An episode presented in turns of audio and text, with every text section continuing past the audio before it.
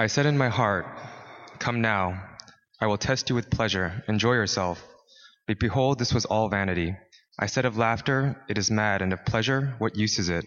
I searched with my heart how to cheer my body with wine, my heart still guiding me with wisdom, and how to lay hold on folly till I might see what was good for the children of man to do under sun during the few days of their life. I made great works. I built houses and planted vineyards for myself. I made myself gardens and parks and planted in them all kinds of fruit trees. I made myself pools from which to water the forest of growing trees. I bought male and female slaves and had slaves who were born in my house. I had also great possessions of herds and flocks, more than any who had been before me in Jerusalem. I also gathered for myself silver and gold and the treasure of kings and provinces. I got singers, both men and women, and many concubines, the delight of the sons of man. So I became great and surpassed all who were before me in Jerusalem. Also my wisdom remained with me. And whatever my eyes desired, I did not keep from them.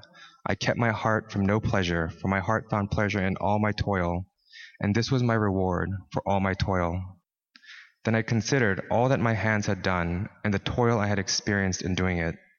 And behold, all was vanity and a striving after wind, and there was nothing to be gained under the sun. So I turned to consider wisdom and madness and folly. For what can the man do who comes after the king? Only what has already been done. Then I saw that there is more gain in wisdom than in folly, as there is more gain in light than in darkness. The wise person has his eyes in the head, but the fool walks in darkness. And yet I perceived what the same event happens to all of them. Then I said in my heart, What happens to the fool will happen to me also. Why then have I been so very wise? And I said in my heart that this also is vanity. For of the wise as of the fool there is no enduring remembrance, seeing that in the days to come all will have been long forgotten. How the wise dies just like the fool. So I hated life, because what is done under the sun was grievous to me, for all is vanity and a striving after wind.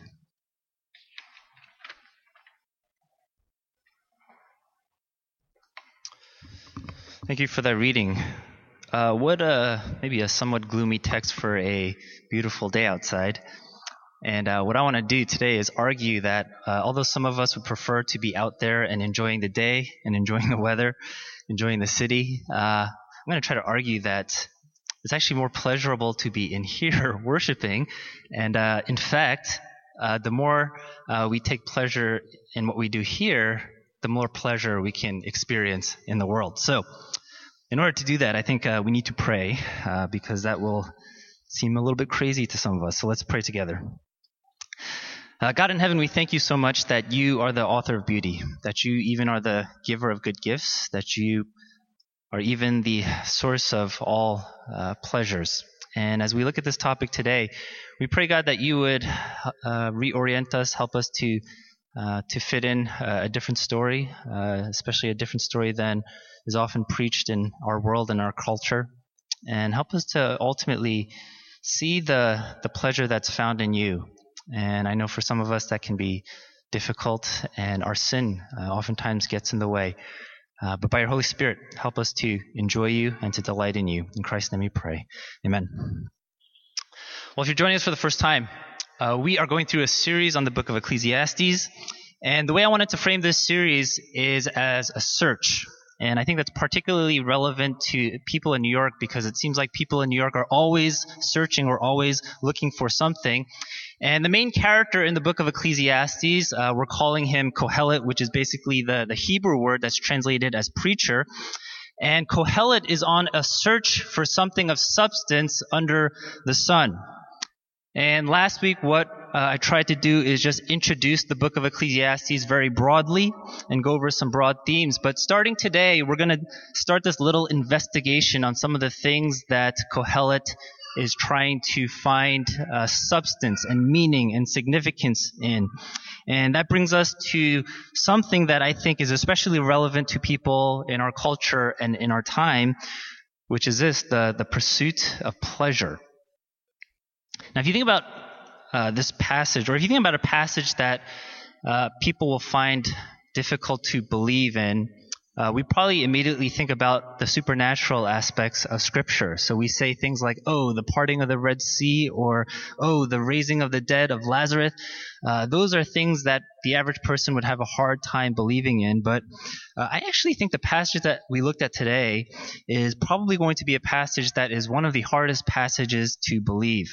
And I don't mean necessarily intellectually, but I guess I mean maybe existentially, uh, maybe in terms of whether we actually believe that a life pursuing pleasure is, is vanity. Because picture this. Uh, if someone were to tell you, just think of everything that you could possibly dream of, what would that be? And imagine in your life all of those dreams were fulfilled. Imagine that you could live the most luxurious life, that you could make billions and billions of dollars. Imagine that you would achieve the highest success in your career, that you could enjoy the best food and drink the best wine, that you can have your fill of sexual pleasures, that you can be entertained by the most talented singers. And what if someone told you, even if you had all that, you would still not be fulfilled? Would you believe them? That's basically what Kohelet is saying here in this passage. And that's why I say I think maybe this passage is probably one of the more difficult passages to understand in Scripture. Because I think the reality of it is, if someone were to tell you that, our response would basically be, yeah, maybe it didn't make you happy, but I think I would be the exception. Uh, I think I can make it work. I think it would actually fulfill me. I know myself. I know my desires. And if I had all of these things, then I know I would feel so fulfilled in life. But here's the thing uh, 99% of the people in the world will never have an opportunity to experience everything that Kohelet experienced here. Most of us will never experience everything that he experienced, and therefore we're always going to live under the illusion that all the pleasures in the world is one day going to make us fulfilled. But if you think about it, why would we have a hard time believing in Kohelet's conclusion in this passage? And I think it's because of this. You know, in our culture, we've been told this story over and over again that says uh, the key to a fulfilled life is your own individual pleasure. Uh, it can be in the form of money, possessions, success, power, sex, art, alcohol, drugs, or any other kinds of exciting experiences in your life. And we're always being told that these pleasures are the key to your own happiness and the key to living a fulfilled life. Every advertisement that you see uh, is basically showing you if you have this product, you'll be like these people on this advertisement. You'll be having fun, you'll be happy, you'll enjoy life forever. Uh, I know some of you went to UPenn. Uh, there's a sociologist uh, who used to teach at UPenn. He, he died about 10 years ago, so I'm sure he was not at Penn uh, when most of you were there. Uh, but there's a sociologist who used to be there named Philip Rieff. And, you know, he, he wrote or he studied uh, Sigmund Freud and particularly the legacy that Sigmund Freud left behind. And this year is the 50th anniversary of his most famous book that he published called The Triumph of the Therapeutic.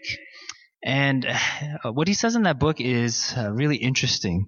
And basically, he tries to classify history like this. He says, you know, at first you have something what he calls the political man. And the political man basically found their fulfillment and their significance in their actions within the polis or within the city. Then he says, you have the religious man. And the religious man found their significance and their meaning and their identity uh, with respect to the practices and the forms of rituals and religion. Then moving on, you have what you call the economic man, and the economic man finds his meaning and significance and fulfillment and identity in his contribution to, to the economy, in his trade. And finally, you have what he calls the psychological man, and the psychological man finds their meaning, significance, and identity in what he says is an inward psychological attitude. And that's the influence he's arguing of Freud in our culture. And so he has this very famous line where he says this Religious man was born to be saved, psychological man is born to be pleased.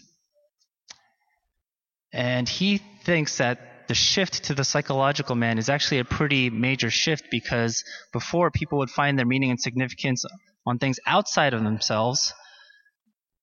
But we, we tend to find our meaning and significance within ourselves, and we look inward. Now, just to be clear, he's obviously not saying that people haven't pursued pleasure before, because that's not the case. We have here in Ecclesiastes, Kohelet is an example of that. He's pursuing pleasure. But what he's arguing is before pleasure was just simply pleasure, but in the modern era, pleasure is so much more. It means so much more. It's, it's actually a way in which we derive things like our meaning, like our fulfillment, like our identity, like our purpose. And that's what he says is psychological man. So let me give you a few examples of this. For example, there's nothing new about uh, sexual desire, and there's nothing new about even homosexual desire. Uh, homosexual practice is well documented in ancient cultures as well. But what's unique about homosexuality in the modern era versus in the ancient world is that now this desire has been attached to things like meaning and identity. Uh, the sexual desire, it's become a means of identity formation which is, again, something that's very unique to the age that we live in now. And so under Rieff, what he would say is basically that that only happens to the psychological man. You wouldn't see that happen with the other kinds of men. Let me give you another example. Some of us have come from uh, maybe immigrant families, and uh, we could probably recognize some of the cultural differences between uh, our generation and our parents' generation. And uh, if you ask your parents this, uh, you know, I, I, just imagine if I asked my dad this question, I would say, you know, my dad, he owned a, a business, a grocery store business. If I said, Dad, do you find fulfillment in your work? He would probably say, Yeah, I find fulfillment in my work because my work provides for my family. And according to Rieff, this would be an example of the economic man. But if you were to ask him, Yeah, but, but Dad, does it make you personally happy? Do you, do you find personal pleasure and enjoyment out of your work? He would probably say, What does that have to do with anything? Right? What are you talking about? Uh, the reason why I work is because I want to provide for my family. And if I can provide for my family, then I'm fulfilled. But if you look at people in our culture and how we answer that question, it's very much about personal fulfillment and personal happiness. Our work is not just supposed to pay the bills or serve the common good, but we tend to demand more from what we do. We need it to fulfill us. We need it to give us identity. We need it to give us things like status. We need our work to make us feel significant. And when it fails to do that, what do we do? We look for another job. We try to switch careers. And that is why I think this passage is going to be hard for many of us to believe. Because we live in a culture where Rieff says we are born to be pleased. Uh, we believe in the promise of pleasure we're told that the fulfilled life or the good life is to experience pleasures of various kinds. And so therefore, if, you know, someone's going through a hard time, what kind of counsel do you hear? The kind of counsel you hear is this. Well, you just need to have more fun. You just need to enjoy life more. Uh, I remember, you know, I was talking to a woman who had uh, gone through a divorce, and a divorce is a very traumatic experience. And uh, her friend said, You know what you need? You need to get drunk. You need to meet some men. You need to travel. And you need to live it up. And that's the counsel according to the gospel of pleasure, is it not? Your ultimate problem is not a spiritual problem. Your ultimate problem is you are not experiencing enough pleasure. Therefore, go get it. If you look at our passage, Kohelet experiences all kinds of pleasures, probably more pleasures than we could ever even imagine experiencing ourselves. Verse 1, he sets out on the search. He says, Come now, I will test you with pleasure. Enjoy yourself. And that's what he does. First with laughter in verse 2, then with alcohol in verse 3, then with work in verse 4, then with nature in verse 5 and 6, money and possessions in verse 7 and 8, and finally with entertainment and sex in verse 8. And among those things, I imagine that we can uh, at least relate to one or two of these things in terms of the kinds of pleasures that we ourselves pursue. And he states the conclusion of that search at the beginning of the passage in verse 1, and he says, Behold, this also was vanity. In other words, He's pursued all kinds of pleasure, and at the end of the day,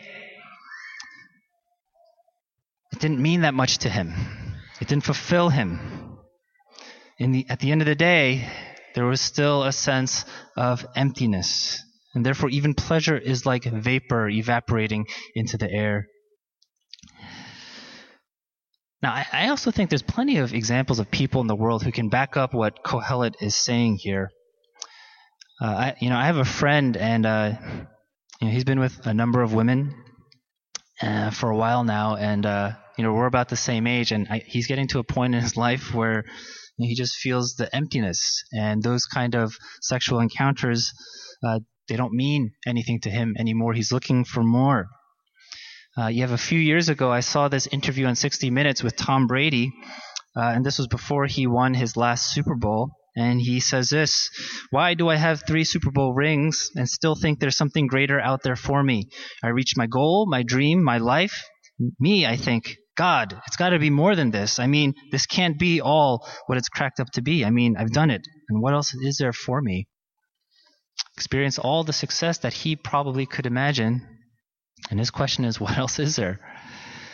You have billionaire Warren Buffett, and what does he say all the time? He says, money and possessions, it's not going to buy you happiness. These things are a utility, but it can't give you the meaning and the significance and the fulfillment that you long for.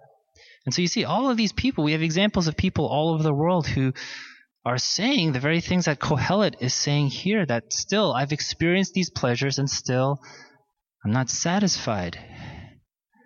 Now, just to be clear, uh, this passage isn't saying that pleasure is a bad thing. You know, I've heard people say, you know what the problem with Christianity is? The problem with Christianity is it's anti pleasure. And that makes Christianity repressive. And that's actually something that Freud would have said. But that's not what Kohelet is saying here. He's not saying that pleasure is a bad thing that needs to be repressed. In fact, he would later on in chapter 5 say this Everyone also to whom God has given wealth and possessions and power to enjoy them and to accept his lot and rejoice in his toil, this is a gift from God. And so he's saying pleasure, it's not a bad thing. And even the pleasures that we experience and enjoy in the world, these things are actually a gift from God that we are meant to enjoy. Rather, he's trying to say this if all you have is pleasure and nothing else, it's useless. What's the point? You remember his first question in chapter 1 What does man gain by all the toil at which he toils under the sun? And he answers that question in verse 11. And he says, And there was nothing to be gained under the sun. Even if you experience pleasure through possessions, through experiences, through success, what do you really have at the end of the day? Nothing. Why? Because death will one day take it away. Death. It's a sobering thought and a sobering reality. Starting in verse 14, Kohelet, he reflects on wisdom and folly, and he says this The wise person has his eyes in his head, but the fool walks in darkness, and yet I perceive that the same event happens to all of them. Then I said in my heart, What happens to the fool will happen to me also. Why then have I been so very wise? And here he's reflecting on the reality of death. And that's why death is called the great equalizer, because whether you're wise or foolish, it doesn't matter because you're going to die. Whether you are rich or poor, it doesn't really matter because you are going to die. Whether you experience more pleasure or less pleasure, it doesn't really matter because death is still going to take you. And there is nothing to be gained under the sun. You know, I became a Christian uh, late in high school, and uh, I grew a lot in my understanding of Christianity and faith uh, in college. And for that, I'm actually very thankful for that. You know, when I was in college, there would be times where I would look at other college students uh, who were living their lives, and I would wonder to myself, am I, am I missing out on something? You know, I spent my college years serving my church and I spent my college years serving the, the Christian group on campus. I didn't party. I didn't hook up with anyone. Not to say that anybody would have hooked up with me. But I would go to Bible studies, I would go to prayer meetings, and there was a part of me that wondered, did I did I miss out on the college experience? Am I missing out on the opportunity for more pleasure? Am I missing out on the opportunity to be irresponsible and to be stupid? Am I missing out on what is supposed to be the best four years of your life by not having fun and pursuing all of these kinds of pleasures? So there's a small part of me at the time that would kind of regret it and kind of be like, maybe I missed out. Maybe I spent too much time at prayer meetings and at church. But you know, as I've gotten older, uh, here's my conclusion I don't really feel like I've missed out at all. And I think the reason I come to that conclusion is because I am actually more aware of the reality of death and of my own mortality. You know, in college, uh, I don't think I had ever been to even one funeral. At this point in my life, I've actually been to many funerals, and uh, tragically, they were not all funerals of people who died of old age. And uh, you know, when you go to funerals and um, you know you hear more and more about deaths. Recently, I just read that book about a month ago about the neurosurgeon who died in his 30s due to cancer.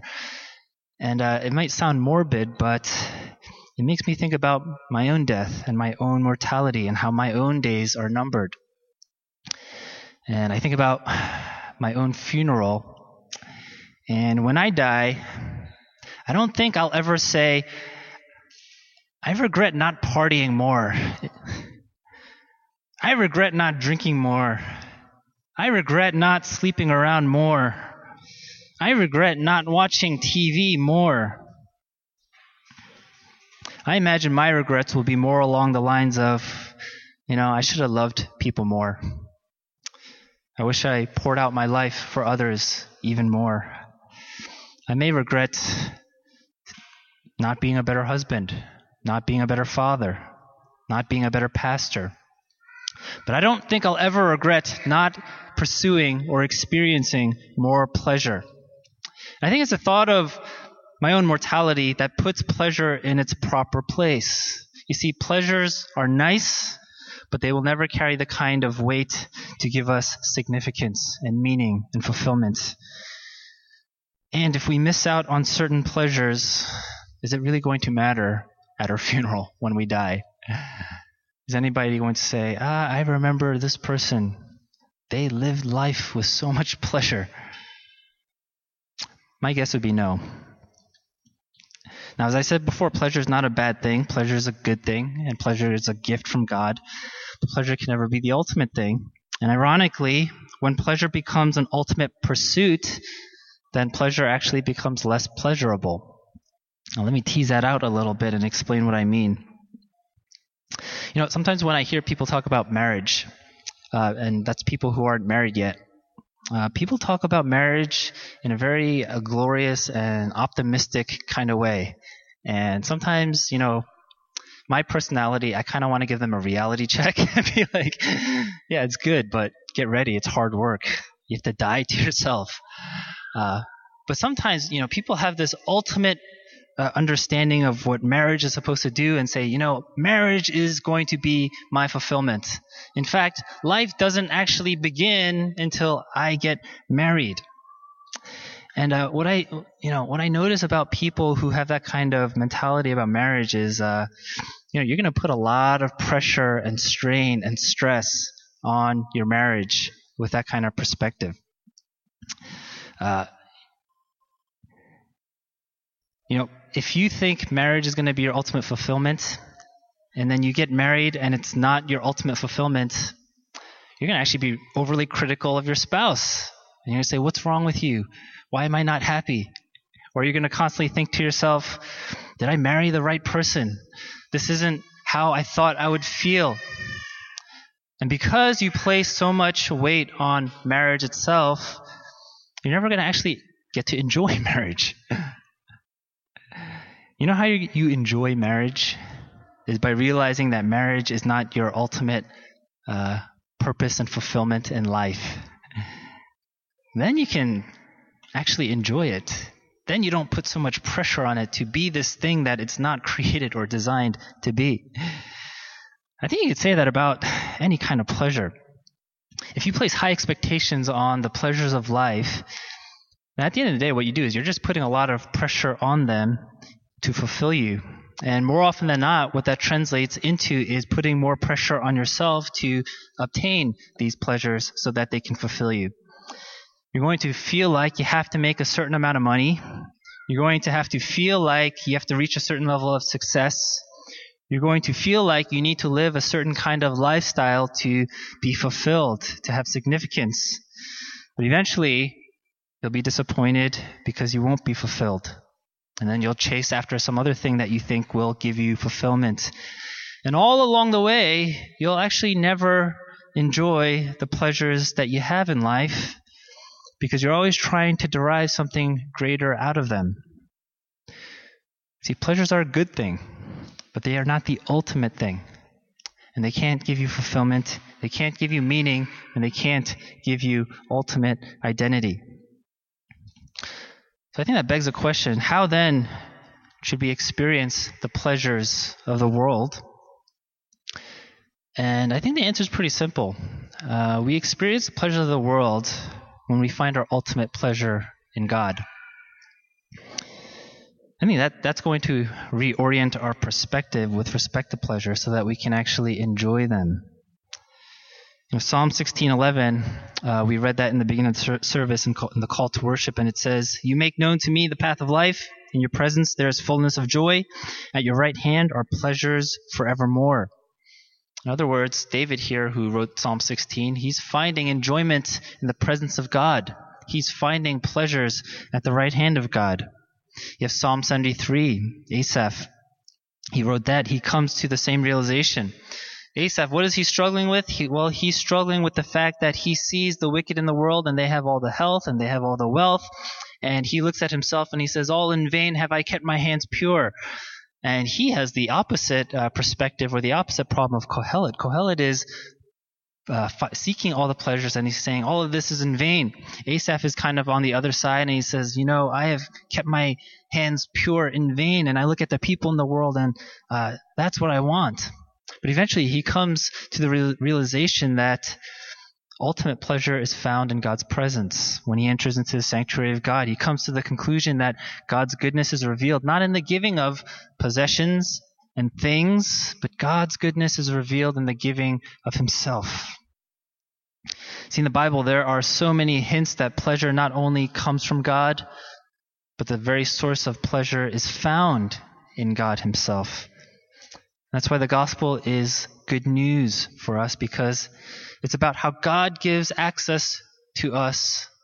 God gives us access to himself through the work of Jesus on the cross.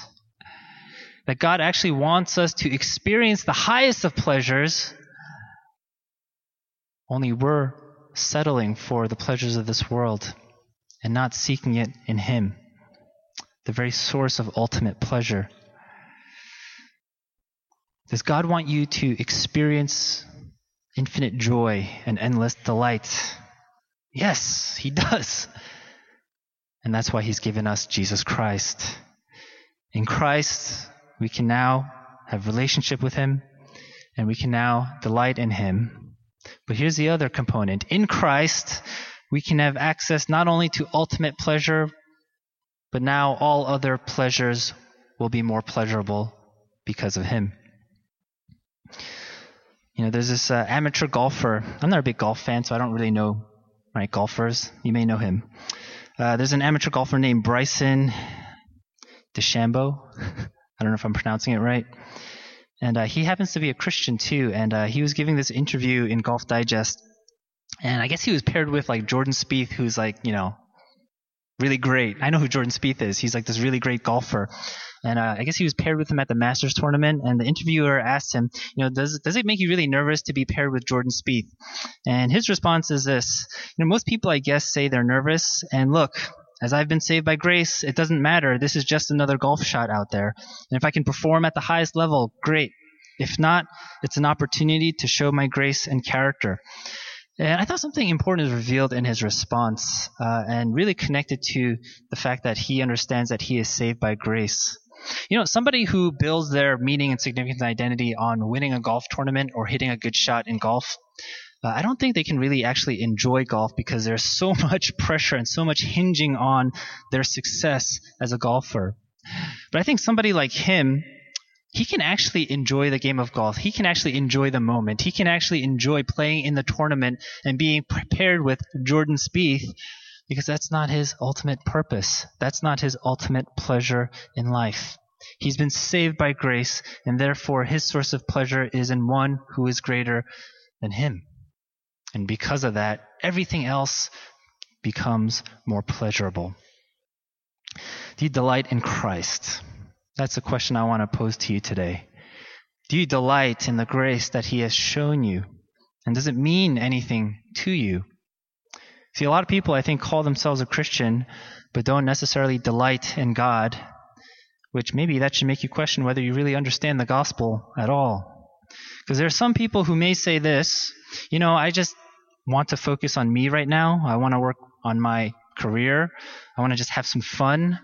And uh, later on down the line, uh, I'll focus on my spiritual life. I'll focus on God later. But I think what that really means is this uh, you know, I don't really feel like I need God now, uh, but maybe I'll need Him later when I'm not so young anymore, when I don't have all of these opportunities for pleasure and to have fun anymore. Uh, maybe that's when I'll need Him, when I'm getting closer to death and I'm in my old age. But if that's you, maybe you have a skewed understanding of what the gospel is and what who God is. Because again, God is not simply a means for your ultimate pleasure, but He is the source of pleasure Himself. God is not a utility to be used, but He is a beauty to be admired and worshiped and enjoyed. If you're not enjoying Him now because you want to enjoy other things, what makes Him what makes you think you're going to enjoy Him in the future. Maybe at best, you'll see him as a utility and you'll see him as useful. But maybe you won't see him as beautiful.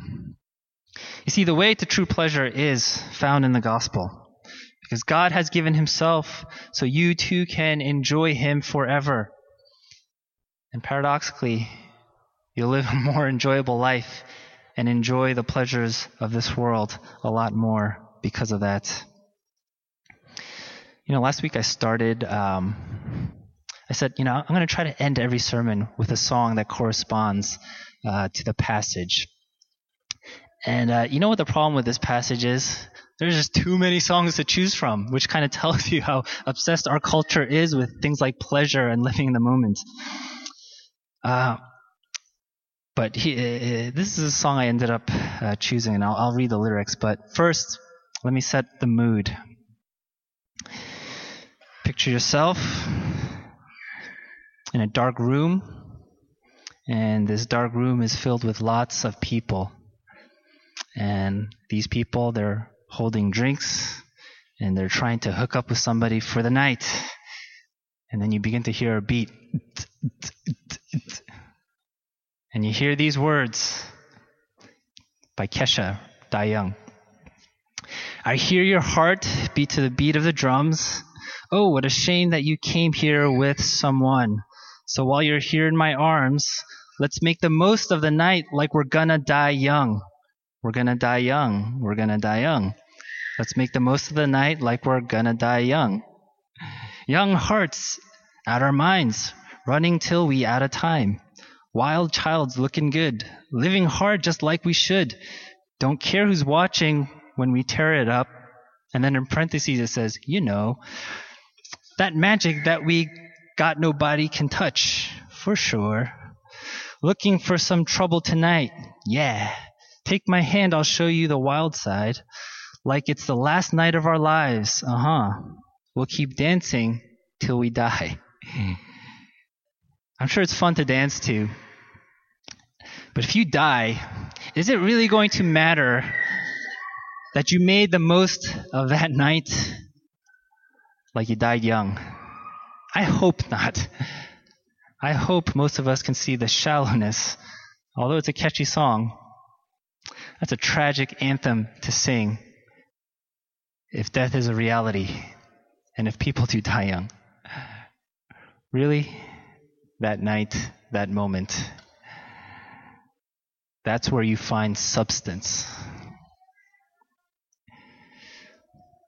You can say that about pretty much every pleasure out there alcohol, drugs, sex, even career success, money, and possessions. Will these things really matter when you die? Probably not. That's what Kohelet is saying. But praise God, Jesus has given us access to the greatest pleasure and the only pleasure that can withstand the pressure of giving us meaning and fulfillment and significance for all of eternity. And we have that in Christ. Let's bow our heads and uh, perhaps reflect as the worship team leads us.